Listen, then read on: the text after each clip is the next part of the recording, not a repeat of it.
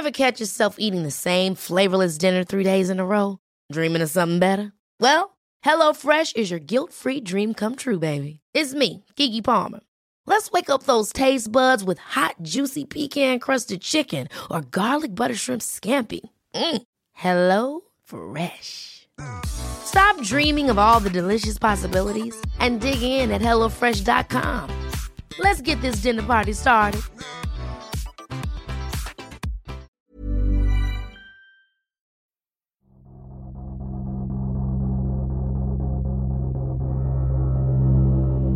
Turn our attention now to the presidential race. Donald Trump. President Trump. Donald Trump. Donald Trump. President Trump. I'm Donald J. Trump. You notice the fake news now, right? The lamestream media right there. Joe Biden. Vice President Biden. Joe Biden. Joe Biden. You hold the key.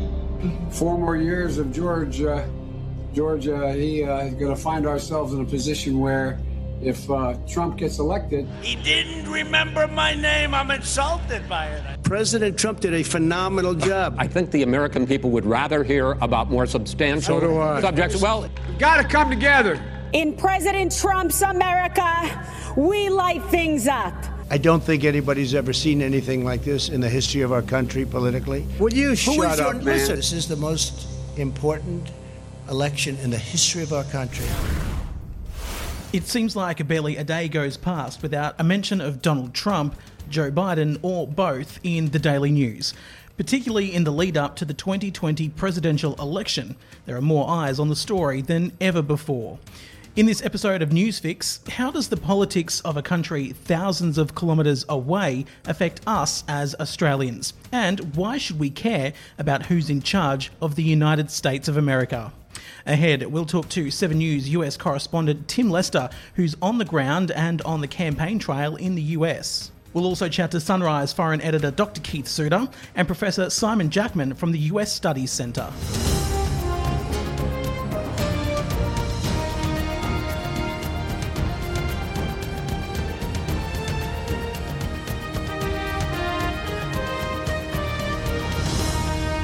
Welcome to Newsfix. I'm Damien Huffenden for 7news.com.au.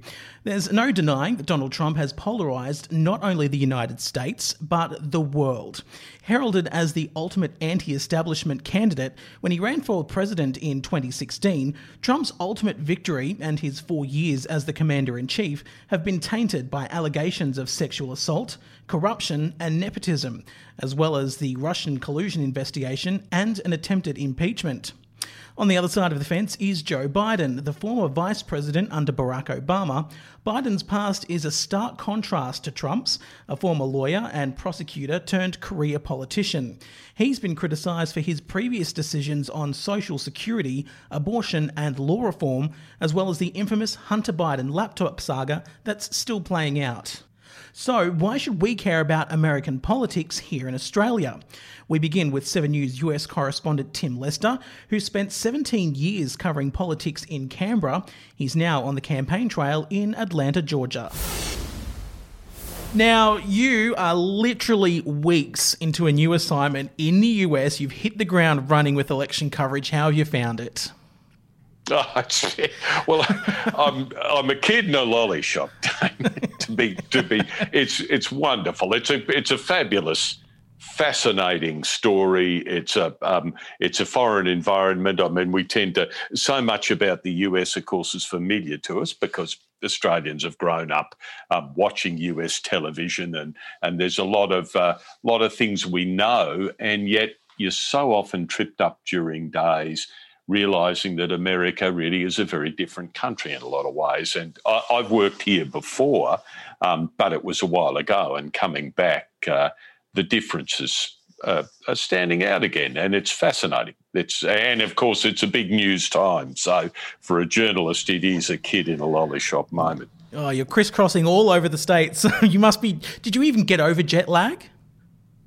Uh, well, no, I'm actually, as you point out, I'm not far in. I'm only two weeks in at yeah. the moment, and um, uh, I'm kind of. I think I'm still finding that my alarm clock is blowing me out of bed. In other words, I mean, I'm not waking up gently and happily and getting into the day. I figure what's happening is I'm still um, I'm still got a bit of the Australian time zone left in me, and I'm wanting to sleep because it's about eleven o'clock at night your time when we're waking up here, right? So I'm. Uh, uh, I don't think I am fully adjusted, but look, who knows? All right. Now, you've obviously spent many years covering politics here in Australia. For those who think that voice sounds familiar, Tim was our uh, political correspondent uh, for Seven News for quite a long time. And before that, you've worked for a number of media outlets, obviously. From your point of view, what are you seeing are the big differences between Australia and the US in terms of politics? Well, there's a lot of there's a lot of practical differences, and uh, and and the one that uh, I think most Australians would link in straight away with is the um, uh, the celebrated role of the presidency in this country and the separation um, of the business of electing a president from uh, the election of Congress, that which the the uh, Americans take very seriously. The uh, the separate path that the president takes. Uh, uh, of course, our prime minister is elected. Um, as a result of the the makeup of the parliament, that doesn't happen here. Of course, the president uh, the president election is quite separate, though on the same day, on November 3rd, Americans will be voting um, uh, for their House of Representatives, their lower house of Congress, and their um, upper house, their Senate as well. And the makeup of those will be very important to the way in which America is governed and to the amount that the um, president can do over the next four years. So, um, uh, important differences. Uh, the other uh, big difference to know going into an American election, of course, is that Americans don't have to vote. Um, and that adds a whole layer of, of, complexity to, to trying to predict what the outcome is. Um, uh, in Australia, you um, you don't have to uh, worry too much about polls being out based on who's going to turn up and who's not going to turn up because we're all expected to, and you know ninety percent of us do. Um, but in in the US, the turnout is a critical factor in the way this election goes. Now, it's a bit of a bizarre thing because obviously, as you said, voting over there uh, is voluntary. Here in Australia, it's mandatory. It seems like over there, you know, voting is celebrated. You get stickers for voting, and everyone posts on social media that, you know, I voted. Whereas here in Australia, most people just turn up for the sausage sizzle. It's, it's a bizarre sort of, you know, difference. Yeah, there's a there are uh, uh I think a lot of differences in approach. Um, and yes, there's a kind of uh, well, there's a lot of campaigning to to get people to turn out. Um, the, the, Democrats, I think, in particular, uh, are of the view that they will win an election more easily the greater the turnout. That the turnout is is particularly critical to their cause. Uh, uh, Republicans, I think, many Republicans would challenge that, but that that certainly um, seems to be the uh, the orthodoxy of American elections, and seems to be the case with this one. And and interestingly, with this one, we've seen this massive early turnout of voting that Americans haven't experienced um, before, with the vote already crossing 50 million now, about 139 odd million voted in 2016. Um, so even if we only get the turnout of 2016, um, where the vote is now is quite remarkable, and uh, they're predicting a, a, uh, a turnout beyond 150 million based on this early turnout. Although it's difficult to know because, of course, when they're not completely sure whether they're seeing people turn out who would have eventually voted anyway, but are just turning out early, perhaps because of the pandemic, um, or whether they're seeing a greater enthusiasm for voting this time around. That uh, um, all of the fuss around Donald Trump and, and the pandemic and so forth is generating people, uh, pushing people to vote who wouldn't have voted. Uh, we won't know till after November 3rd. Now, there's a lot of talk about polls. Obviously, you know, Trump said a lot of fake polls. Uh, the polls have Biden in the lead uh, at the moment, but the same was said about, you know, Hillary Clinton four years ago. You're crisscrossing around the, the states. Um, you're talking to some of the voters, um, as we've seen on 7 News. What are you hearing as you travel around? Is it going to be a Biden win or is it going to be another Trump win, do you reckon? Well, uh, I, I, think uh, first thing to say is um, there are a great many Americans who firmly believe that Trump is going to win and win big.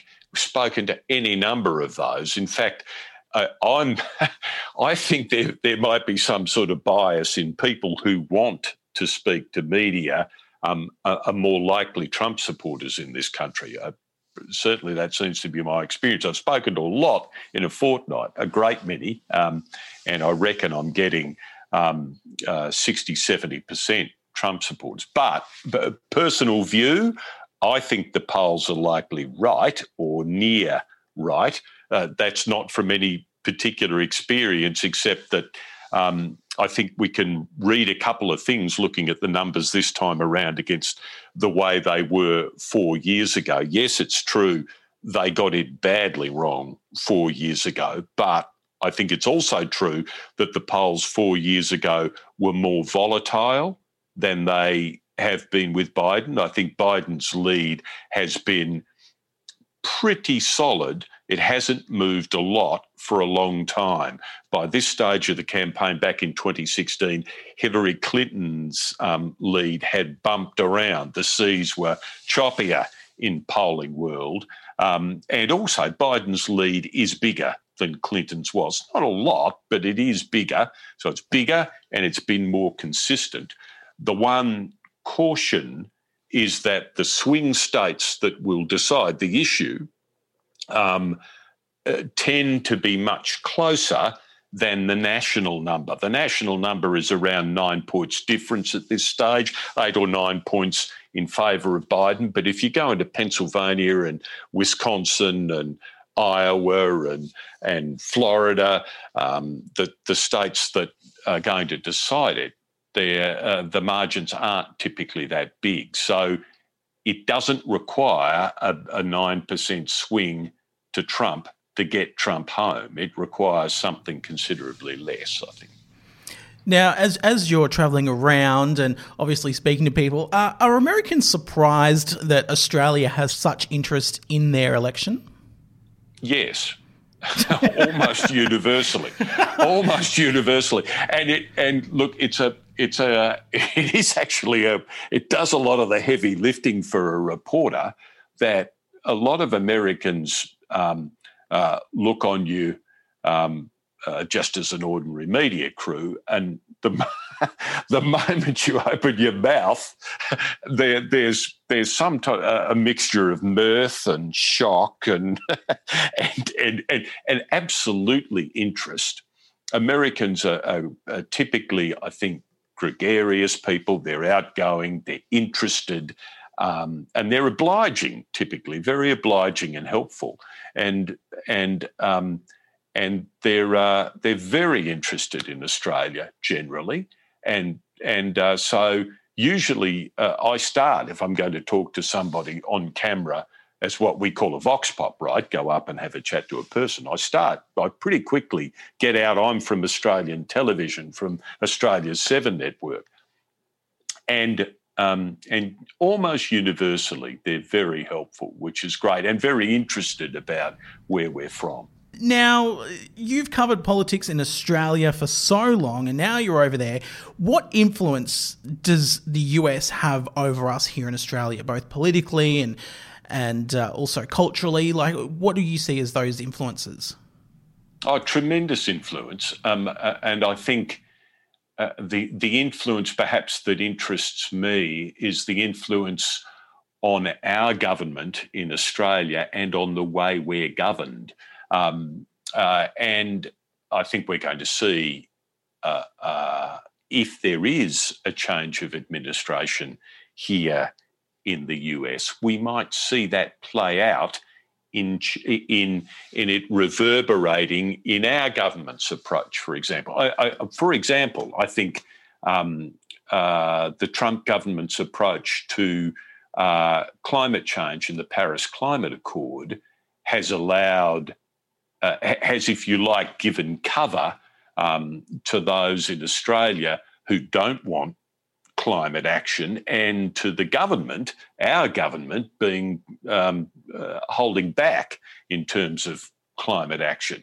Uh, I think Biden, if he's true to his word and he does win um, the presidency, will be far more proactive in terms of climate action. It'll be interesting to see how much pressure that puts on our government uh, to be more proactive. Um, I, I don't know that that alone, for example, will cause profound change in the Morrison government's climate policy. I wouldn't think it would. But it might make it a little bit more difficult for them to tread the path they've been treading on that policy. We, have spoken about um, how when we post things on the Seven News social media on YouTube, a lot of Australians go, you know, this is American, we don't care, it doesn't affect us. Why do you think Australians should be interested in, in this election and pay attention to what's happening? Well, because I think it's just wrong to say that it doesn't affect us. In fact, um, it's extraordinarily important for us. Um, it has uh, influences on our lives and the way our country is run and the well-being of our country at all kinds of levels. Um, uh, I think there's an incentive on our government, and there's an incentive in Australia to believe that it doesn't influence us greatly. Maybe it makes people feel more comfortable or feel like that that we can afford to be detached from what's happening um, in our, uh, in governments right around the world, but certainly the one in Washington, um, that matters to us. Um, you know, this, remember, this is the president with the red button, right? This is this is the superpower. Um, this is and and this is really important in terms of um, the way our part of the world is run, about um, how we manage our relationship with China and and um, Asia as it changes quite dramatically um, uh, in our uh, in our lifetimes, and and it's important in the way the world's run. But I I think I think most thinking people know, even if they don't want to spend a lot of time engaged with US politics or global politics or what's happening elsewhere around the world. I think most people, most people accept that um, decisions in Washington, or for that matter, London or Beijing or Paris or wherever, they they matter for our country. They matter a lot, and and they're mattering more and more as the you know I think as as the issues we face are global ones. So we got to be here. We got to look at this stuff. We got to know it. Um, obviously, you're on the campaign trail at the moment. You've been on for about uh, two weeks now. What is the wildest thing you've seen in the campaign? Mm. The wildest thing.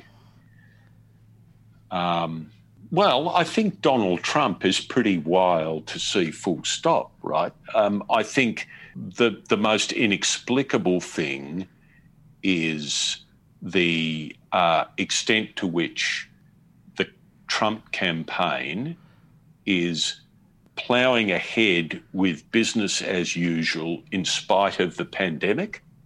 Yep. I think that is that is a um, jaw dropping at a number of levels.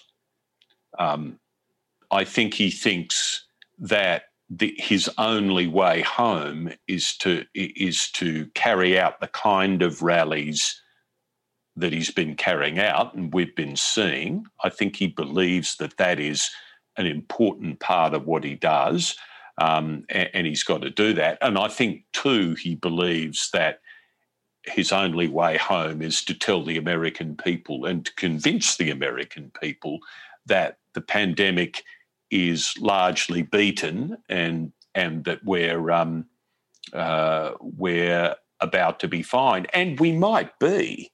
Uh, uh, there may be a, um, a, a highly effective vaccine that is about to appear, but I'm not convinced they know that. I think there's some, there, there's an element of guessing in that.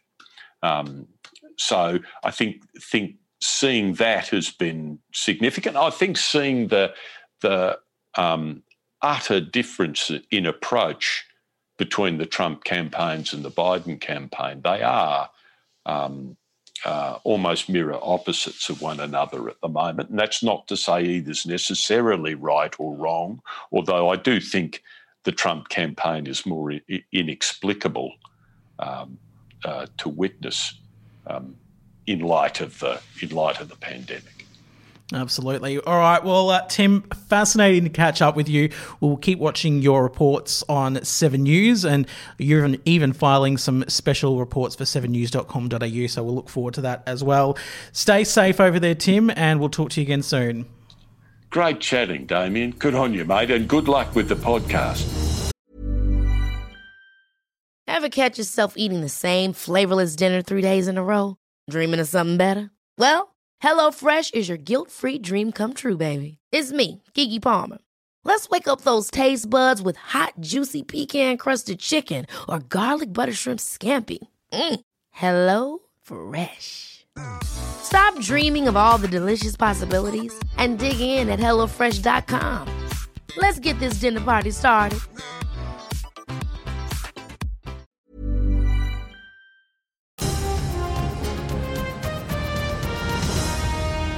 Now to Dr. Keith Suter, who's a global futurist, foreign affairs editor for Seven Sunrise, and the host of his own podcast called Global Truths. Keith, welcome. Thank you. Um, I didn't even know you had your own podcast. Yes, this is, um, I'm getting into the 21st century. This is the new way of communicating because a lot of people say that with podcasts, they can listen when they're walking the dog or in the gym, etc. It's a whole new way of broadcasting and reaching people. Let's start with relations between the US and Australia. We've had four years with Trump, obviously. Um, eight years prior to that, Biden was VP uh, with Obama as president.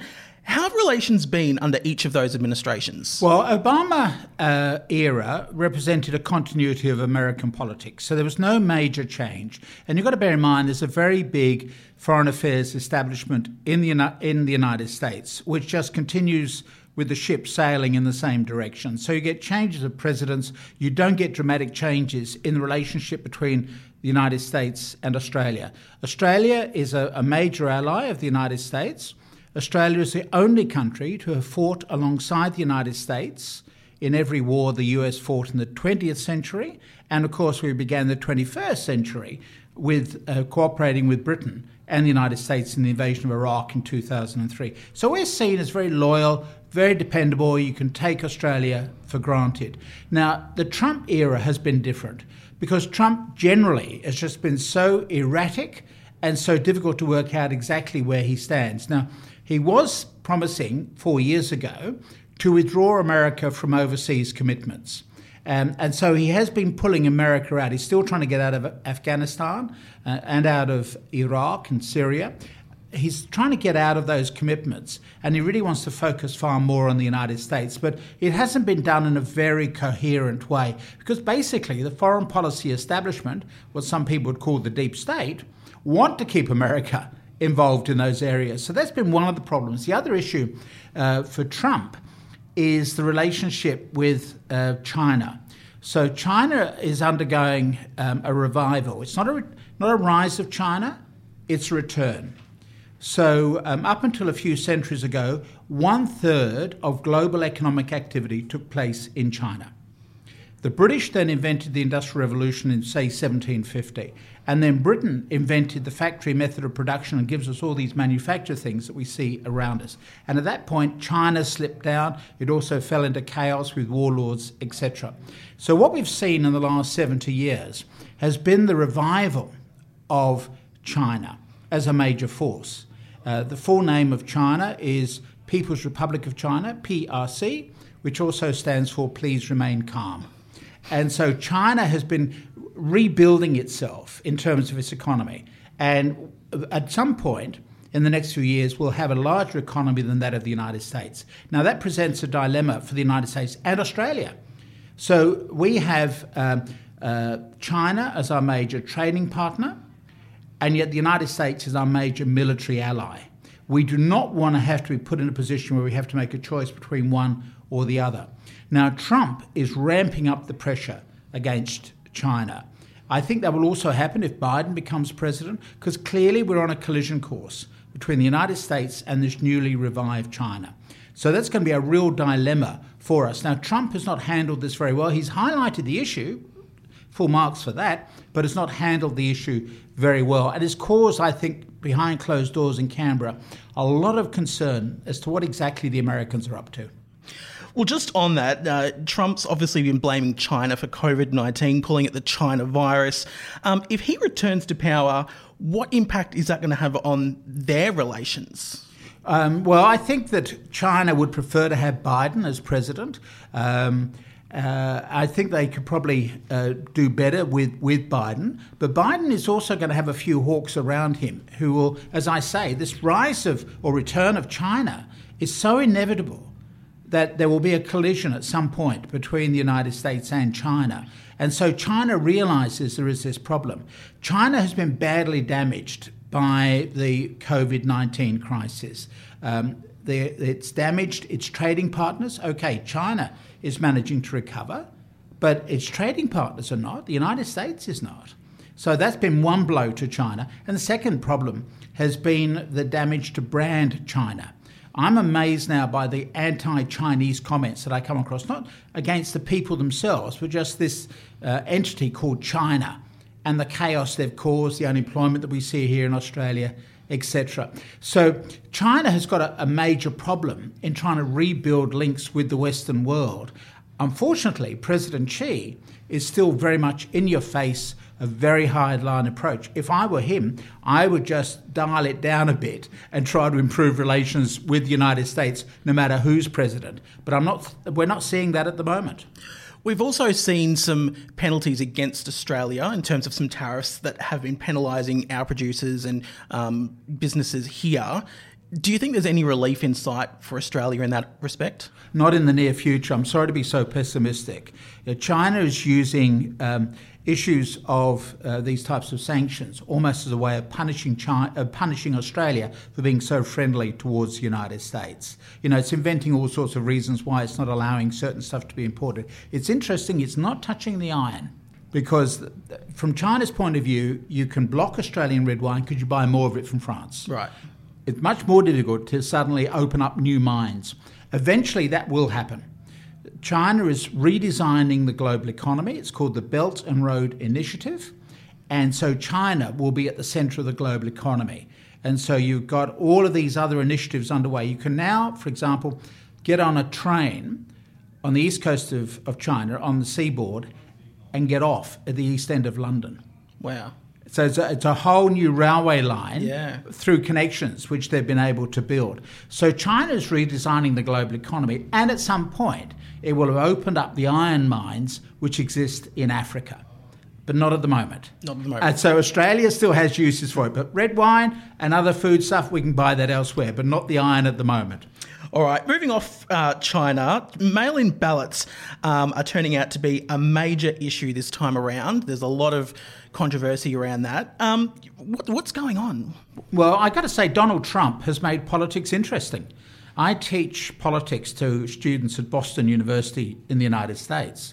And we have record enrollments. And it's not just at Boston. Uh, elsewhere, young Americans, because of 2016, have suddenly taken an incredible interest in what's going on now with American politics. So Trump, full marks, he's, he's, he's been very helpful to political scientists like myself. So you've already got record numbers of people voting before the actual election day, which is November 3 in the United States. Something like 29% at the moment, I think. Oh, it's a higher percentage than that. Wow. Oh, no, it's a very high percentage. Um, and they, as a rule, you know, you've got to bear in mind that in the United States, voting is not compulsory. Yeah. More Americans used to vote in American Idol than vote in presidential contests. That's amazing. 60% of Americans vote, so 40% can't be bothered. Wow. But I think we're going to, this year, see a record turnout, and we already see a record enrolment in these mail in ballots. Now, there, there are two types of ballots, and this is what's causing the problem. One is the absentee ballot. In other words, that, and it goes all the way back to the American Civil War in the 1860s. In other words, you're a soldier deployed away from your home. You are therefore allowed to apply for a ballot. You fill in the ballot and you send it back to your home state where it'll be counted. There's probably no, no great difficulty with that. The issue that Trump is concerned about is the way in which some states, particularly because of COVID, are saying to people, don't come to the polling station, we will mail the ballot to you. And so Trump is saying this automatic mailing out to people who may have the wrong address or could be stolen in the mail and filled in by other people. They could be dead. Could be dead. um, so that um, that's what Trump is about. But there is a bigger issue with Trump. Trump is already trying to discredit the result. So if he does badly after November 3, he will be able to say, There we are, I told you so, it's all a big hoax. The Democrats have been uh, uh, fiddling around with the ballots. So he's already getting ready to discredit the election result because he, deep down, perhaps he fears that he's going to, to uh, fail. Um, if he wins, of course, he'll be able to say, "Well, there we are. We're able to triumph in the end." Yep. Uh, but if he if he loses, he'll be able to blame this, and then it, we will have this protracted issue that goes on. Uh, it's a very complicated way in which the Americans conduct their elections. You've got to have someone in place by midday on January 20. Right. That's in the Constitution. Wow. Midday, January 20. Um, so you've got to, that. That's the deadline. But what you could end up with now would be a series of legal challenges. Both sides are employing lots of lawyers, uh, lawyering up, as they say. Um, and if it goes to the Supreme Court, well, coincidentally, Donald Trump has just appointed three judges to the Supreme Court. They might well look after his interests. You remember back in the year 2000 when we had the dispute over the result between um, Al Gore and George W. Bush.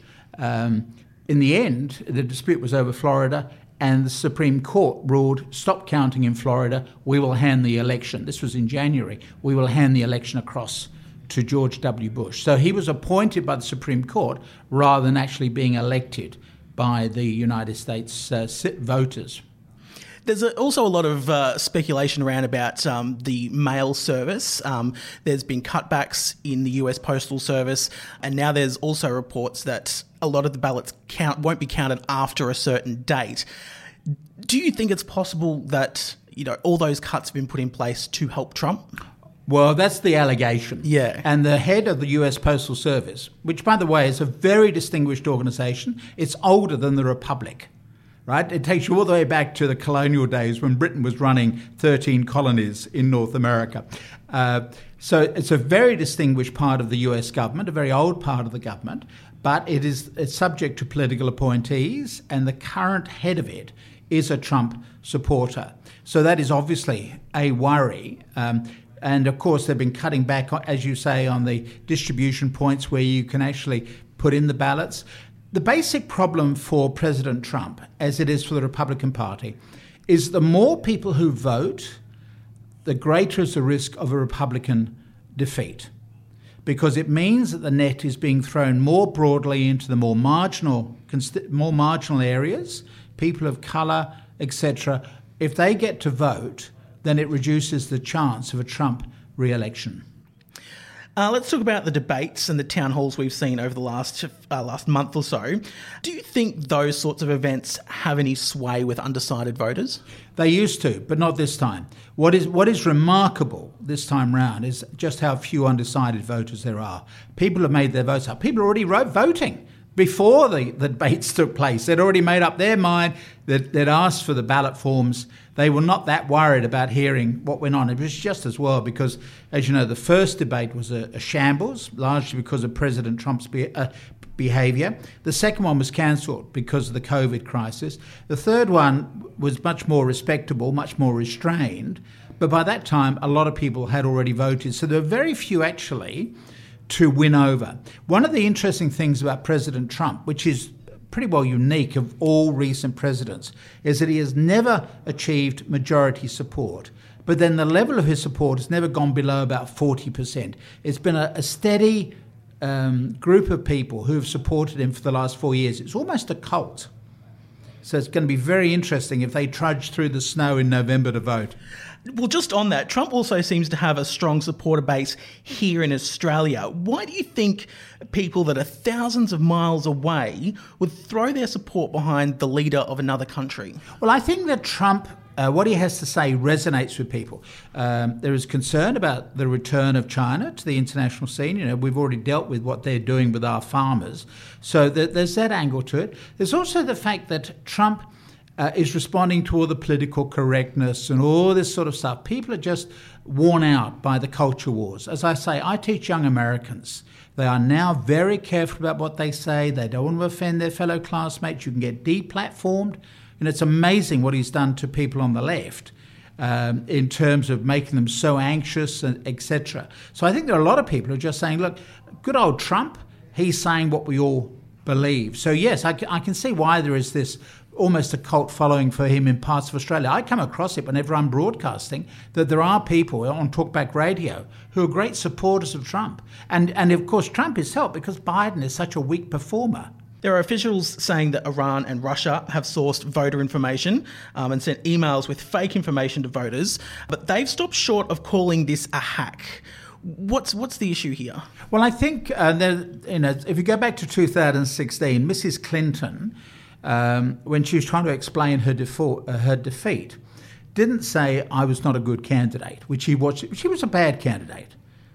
Uh, and so a lot of traditional Democrat voters didn't bother to support her. Instead, she blamed the Russians. Right. Right. So I think there's an element of that going on already, that people are blaming the Russians and Iranians. Now, may well be they are trying to interfere in the election, but as I've said, a lot of people have already made up their mind. A lot of people have already voted. Um, Putin would clearly be a supporter of President Trump. We're not yet sure of the exact relationship between Trump and the, some of the financial interests in Russia. So I, I should imagine that, Trump, that Putin wants Trump to be re-elected. Uh, in the case of Iran, that's a question of internal politics. So you've got a moderate leader in Iran who is probably going to lose his job, and the hardliners want to have a confrontation with the United States. So it may well be that's an issue of internal politics. I don't think that either intervention is really going to have much of an impact on American politics any more than that happened in 2016. What do you think uh, Australia can expect if Trump returns for a second term?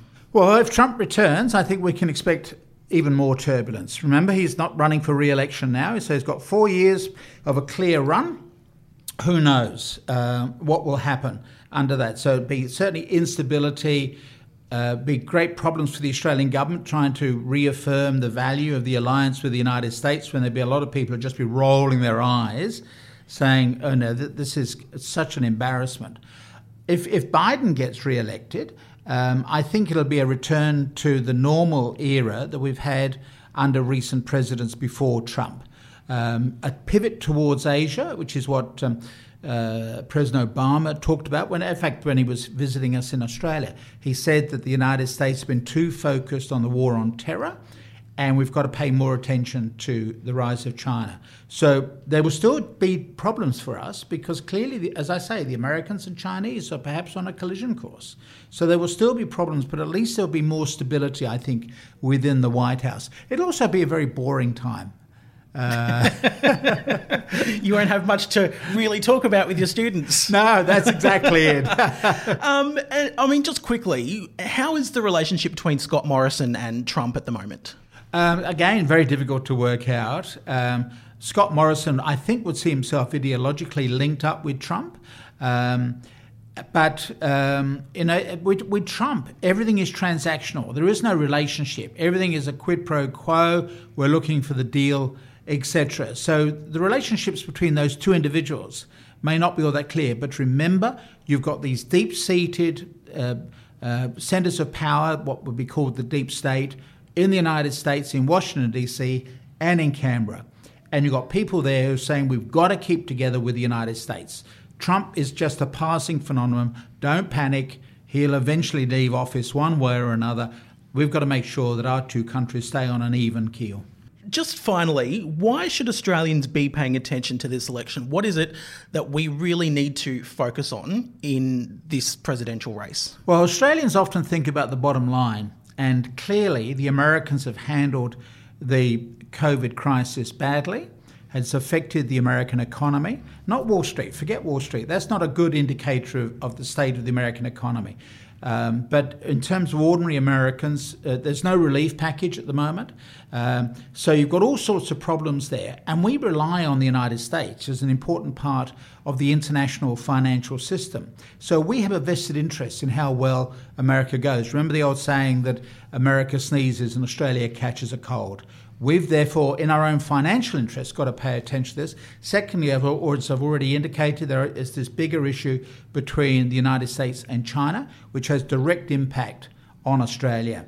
So we we ought to be getting a vote, I think, in the American elections because pre- uh, whoever is president will have certainly affect Australia's outcome. A bit like Eurovision. That's right. That's right. um, all right. Well, based on everything that you've seen, that you've experienced, that we've talked about, who do you foresee being the next president? Impossible to predict. Um, I, the advice that I'm giving people is that okay, Trump is behind in the polls, but uh, uh, um, but don't think that P- Biden is necessarily going to win. Mm. There are what are called secret Trump voters. In other words, people who will not reveal they're going to vote for Trump, but in the privacy of the election booth, where not even the National Security Agency can spy on you, there you may well decide to vote for Trump. We, we just don't know. Trump is a phenomenon. We have never known a president like this for many years. I'm just trying to think, you know, how far you've got to go back to. Well, they don't even have business people in the White House. Business people know they already run the country. They don't waste time in politics. The last one was uh, Herbert Hoover who made his money mining gold in Western Australia. Wow. And then reti- retired as a very rich person and then went into US politics. Um, and so he, that was at the eve of the Great Depression. And now we're on the eve of another Great Depression, and we've got another business person in the White House. All right. Interesting as always, Dr. Keith Suter. Thanks for your time. Thank you. Now, Simon Jackman is the CEO of the United States Study Centre in Sydney. He was born and raised in Brisbane, but is a dual citizen of Australia and the US, so has a unique insight into the situation. Simon, thanks for your time. Can you give us just a quick rundown of your background and your interest in the United States political system? Oh, sure. Um, well, I grew up a politics nerd in Queensland a long time ago and uh, attracted very much to the data side of the study of politics. And my uh, professors at the University of Queensland said I really ought to go to the United States for that, and so I did. But but I think it begins with um, trying to peer inside the black box. For many people, politics is mysterious and um, sinister even and uh, i've always been attracted to the idea that with with data and careful study we can uh, unpick things that we say, oh, that's getting very political. Well, let, let's see if we can get inside what we mean by that using the tools of, of science uh, with data and statistical analysis being key among them. Politics is fundamentally a numbers game, majority rule,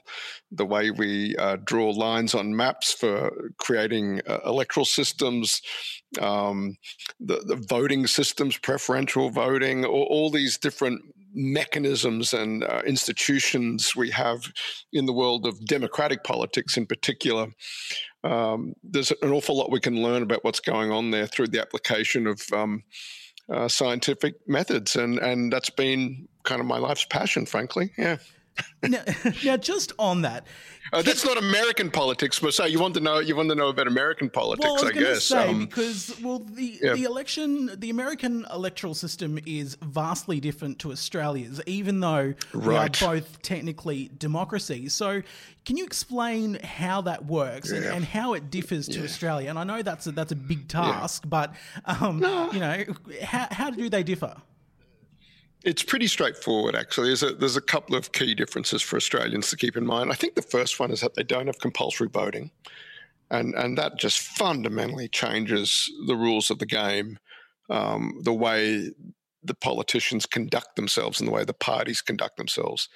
Um, the other thing is that um, it's not preferential voting, and particularly voting for the for the presidency not only is it not preferential, um, it, it's this odd system where the presidential election, in particular, is, is a state by state election, and it's winner take all virtually in every state, meaning that whoever wins a state, be it by one vote or be it by a million votes, um, you win all of the delegates that are available to that state. And these delegates are allocated to the state roughly in proportion to the population of the state, not exactly, but pretty close.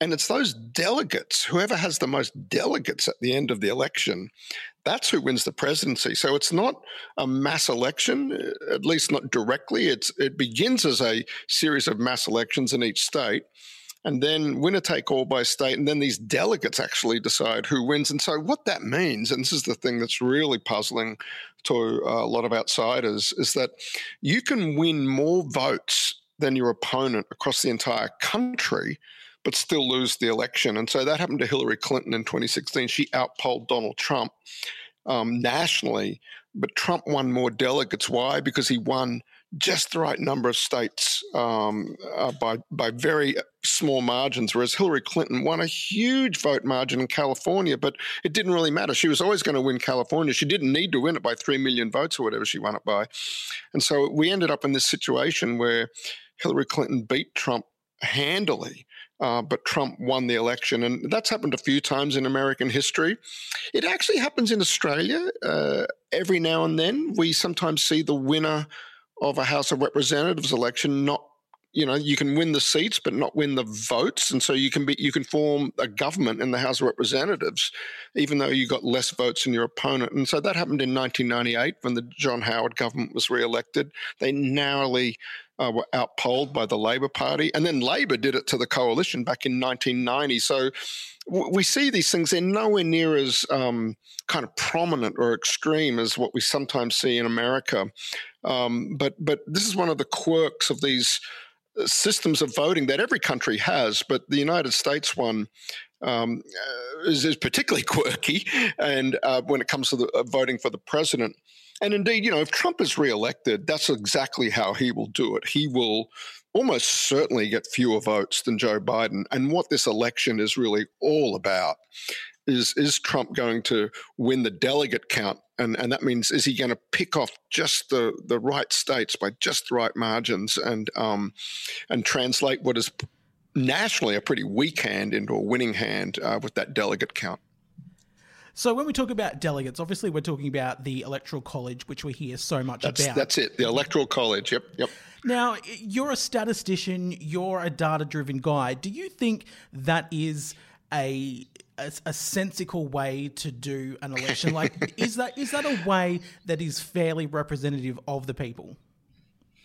Um, it, no, is the is the short literal answer. Uh, it was designed it was like all these things. It was a political compromise thrashed out when America was being formed, so that you know big states wouldn't dominate small states, so that free states wouldn't dominate the slave states of the South, by giving states power in the electorate. Now, the Australian Constitution has a few little quirks like this too. We Tasmania has twelve seats in the Senate right?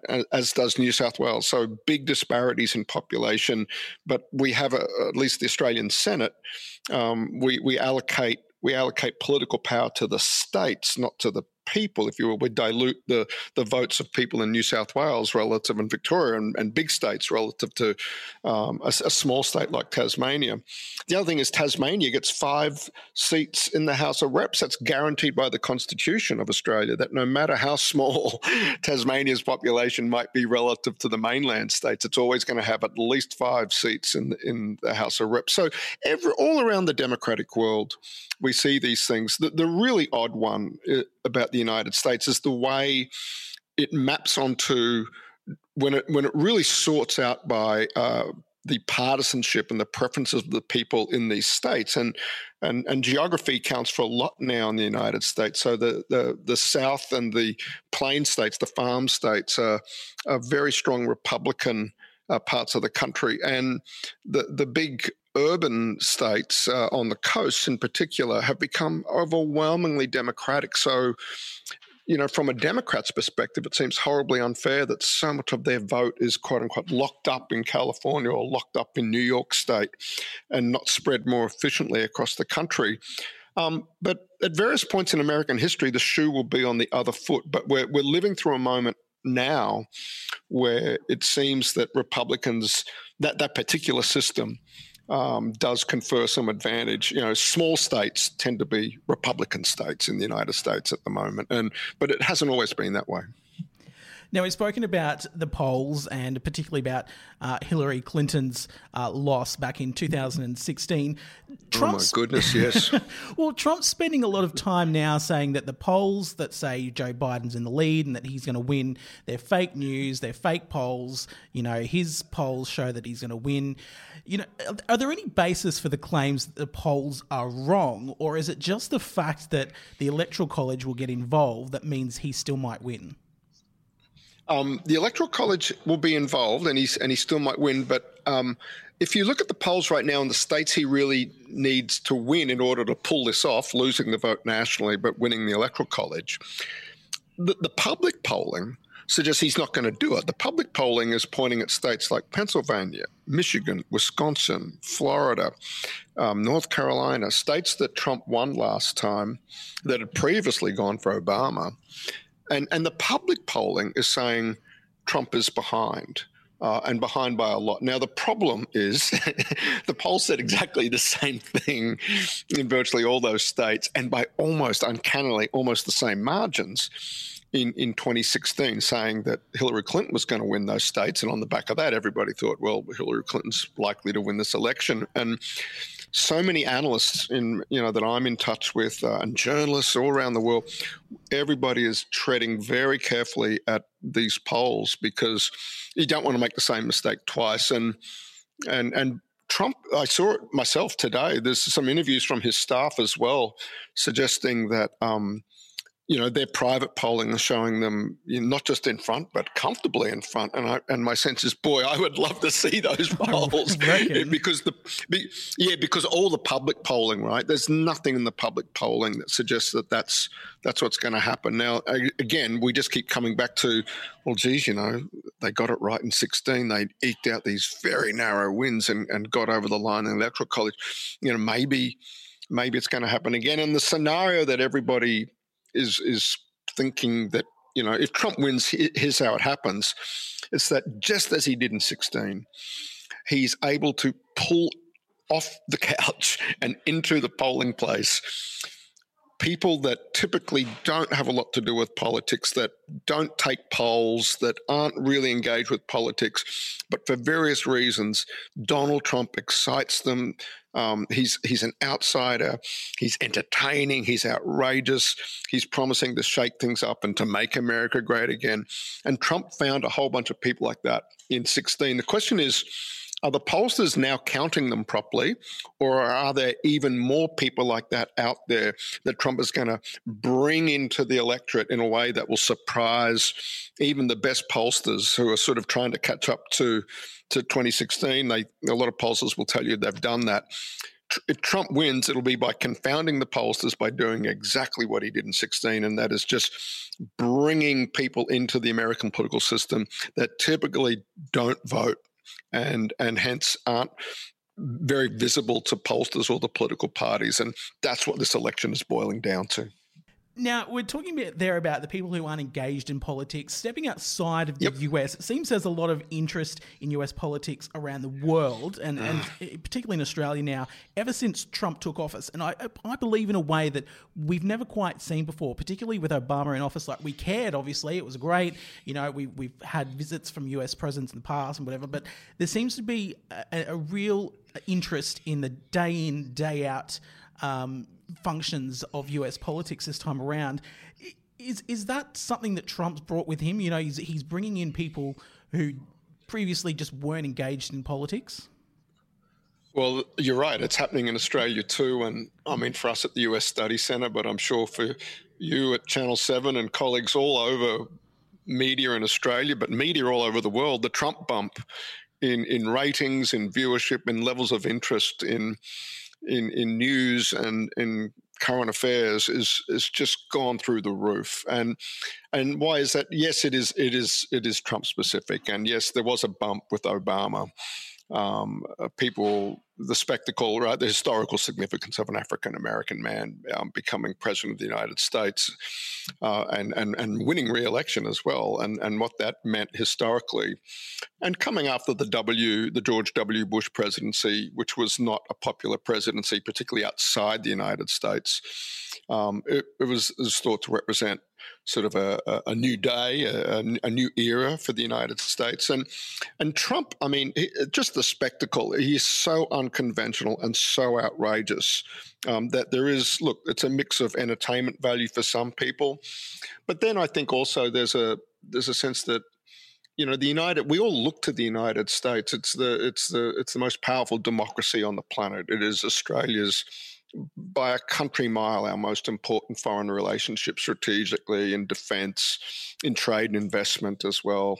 Uh, you name a domain, um, you know, and, and our connection to the United States through that domain, be it entertainment, be it culture, be it social media, be it uh, be it sports that people follow. Um, there is so much connectivity uh, between Australia and the United States, both in the government level and but also out among ordinary people, um, that we can't help but take pay a ton of attention to what's going on there and thinking about what it might mean for Australia, both in an official way. Are they is the defence alliance intact? Uh, what is what is uh, this aggression towards China coming out of the United States? Where's that coming from? What does it mean for Australia?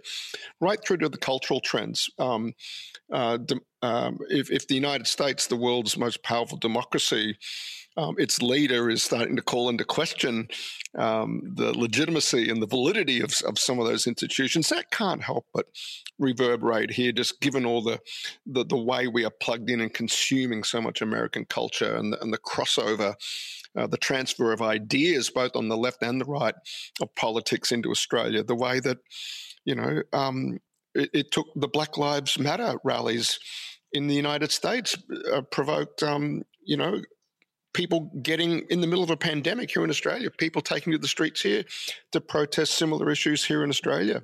Um, you look at Me Too, you look at Occupy Wall Street. You look at on the right, um, libertarian ideas that are really driving conservative thought in Australia find their inspiration from their American colleagues. So there's tons of those connections and crossover. And I think that's fueling it as well. And Trump's just this crazy spectacle that just won't stop. Every eight hours, it seems, there's a new there's a news cycle within a news cycle within a news cycle with Trump. And so this crazy pace of disruption overlaid on what is already such thick architecture between Australia and the United States, I think helps explain the insanely high levels of interest we're seeing uh, from Australians uh, with respect to this presidential election. Uh, now, one of the, I, I, guess it's a criticism we get here when we put up stories about the United States, about Trump, about Biden, is this is Australia. You know, why do we care about America? From from your studies and from your point of view, why should Australians care about this election and the outcome of this presidential election? Yeah, this look, U.S. China competition in particular is going to shape the rest of the 21st century. Um, where the US lands on climate change is going to shape the future potentially of, of the planet. You might even argue um, there is there's an awful lot at stake um, in indirect ways out of, out of what happens there. Uh, and then I go back to you know what I was just talking about earlier, and that is the the strategic relationship we have at a government to government level. Australian security policy is premised on eh, the alliance with the United States, of, of there being this incredibly big security defense backstop from, from the United States. And every Australian government constantly has to ask how reliable and how deep and, and what will be the capabilities that would be brought to bear should push ever come to shove in the region. That that's your obligation when you're a senior public servant charged with defence or foreign affairs, when you're in in the military, when you're a political leader in Australia in, in the national government, and and that has been true in Australian strategic thinking since World War II.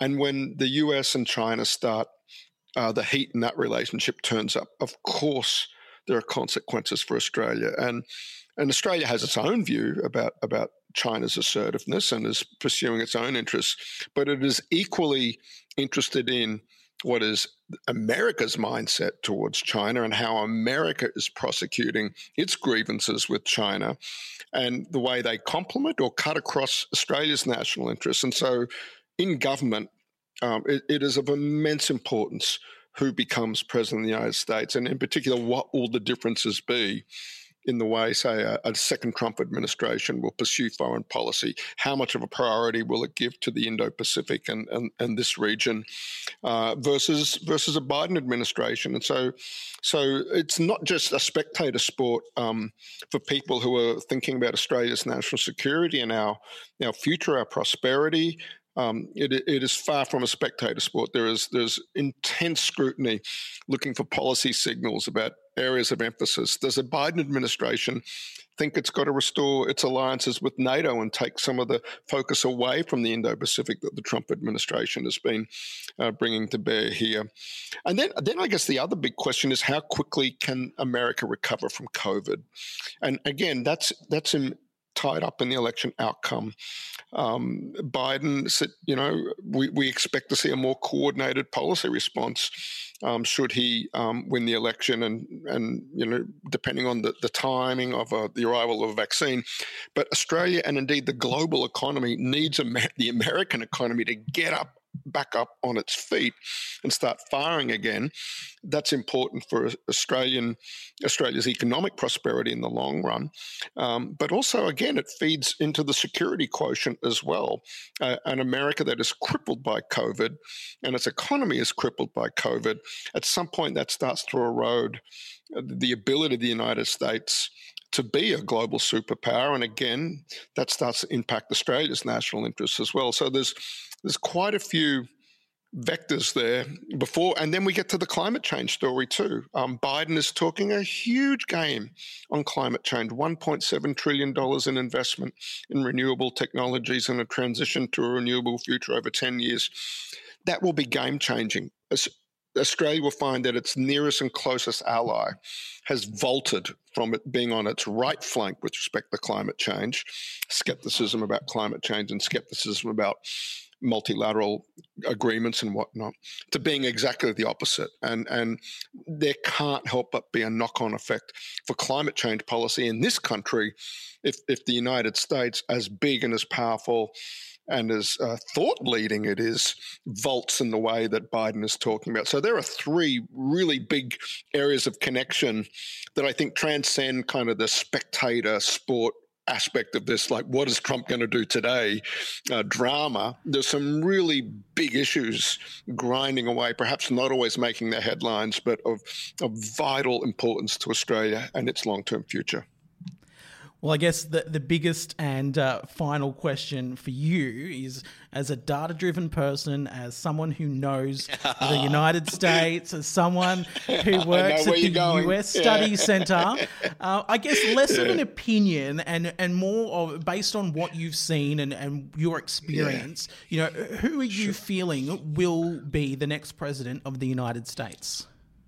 Look, probably Biden, um, and I'll and I'll, that's as far as I can go because uh, let me say this: if this were any other election, if I was seeing this stream of poll results, the rates of early voting, um, the, the the incumbents, uh, Trump's uh, approval ratings, things like that. If I was seeing all of that data, and it wasn't Donald Trump, and I didn't have the experience of the numbers being wrong just four years ago the way they were, you would you would look at this stream of data and you go, this isn't even close. This thing is over. It is done. Let's move on.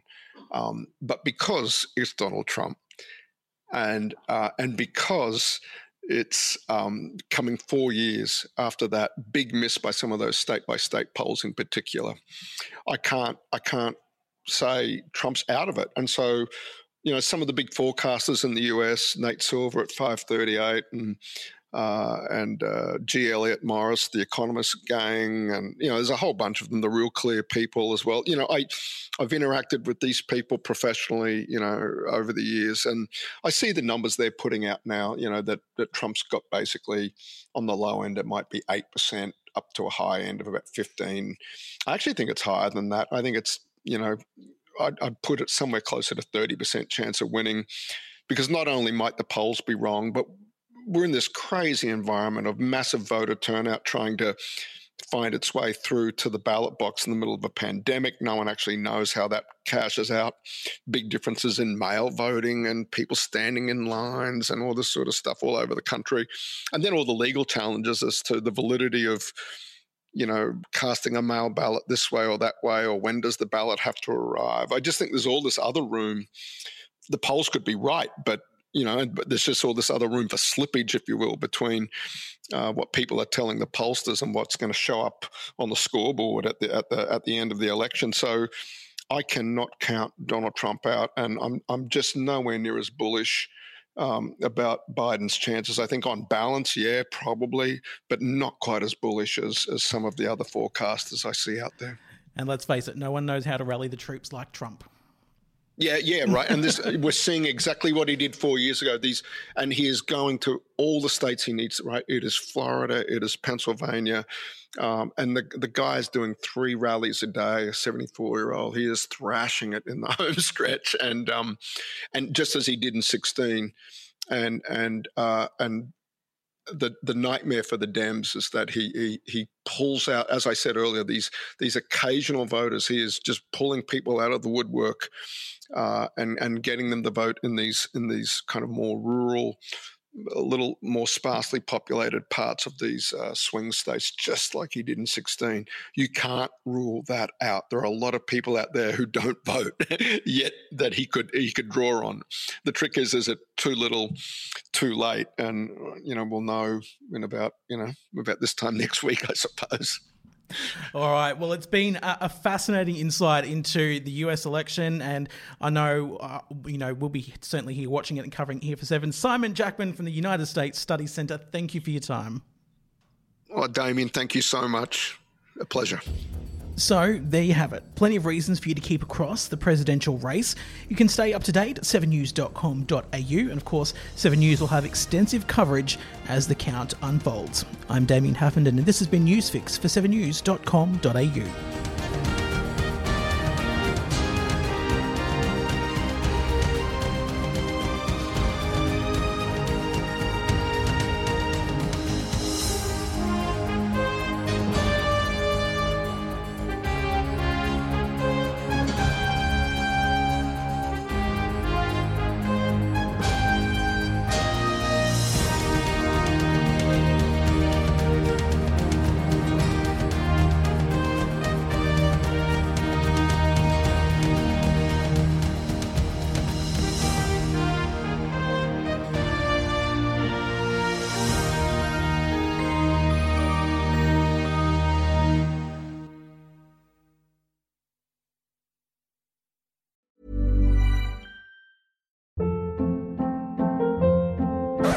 Hold up. What was that? Boring. No flavor. That was as bad as those leftovers you ate all week. Keke Palmer here, and it's time to say hello to something fresh and guilt-free. Hello Fresh. Jazz up dinner with pecan-crusted chicken or garlic butter shrimp scampi. Now that's music to my mouth. Hello Fresh. Let's get this dinner party started. Discover all the delicious possibilities at hellofresh.com.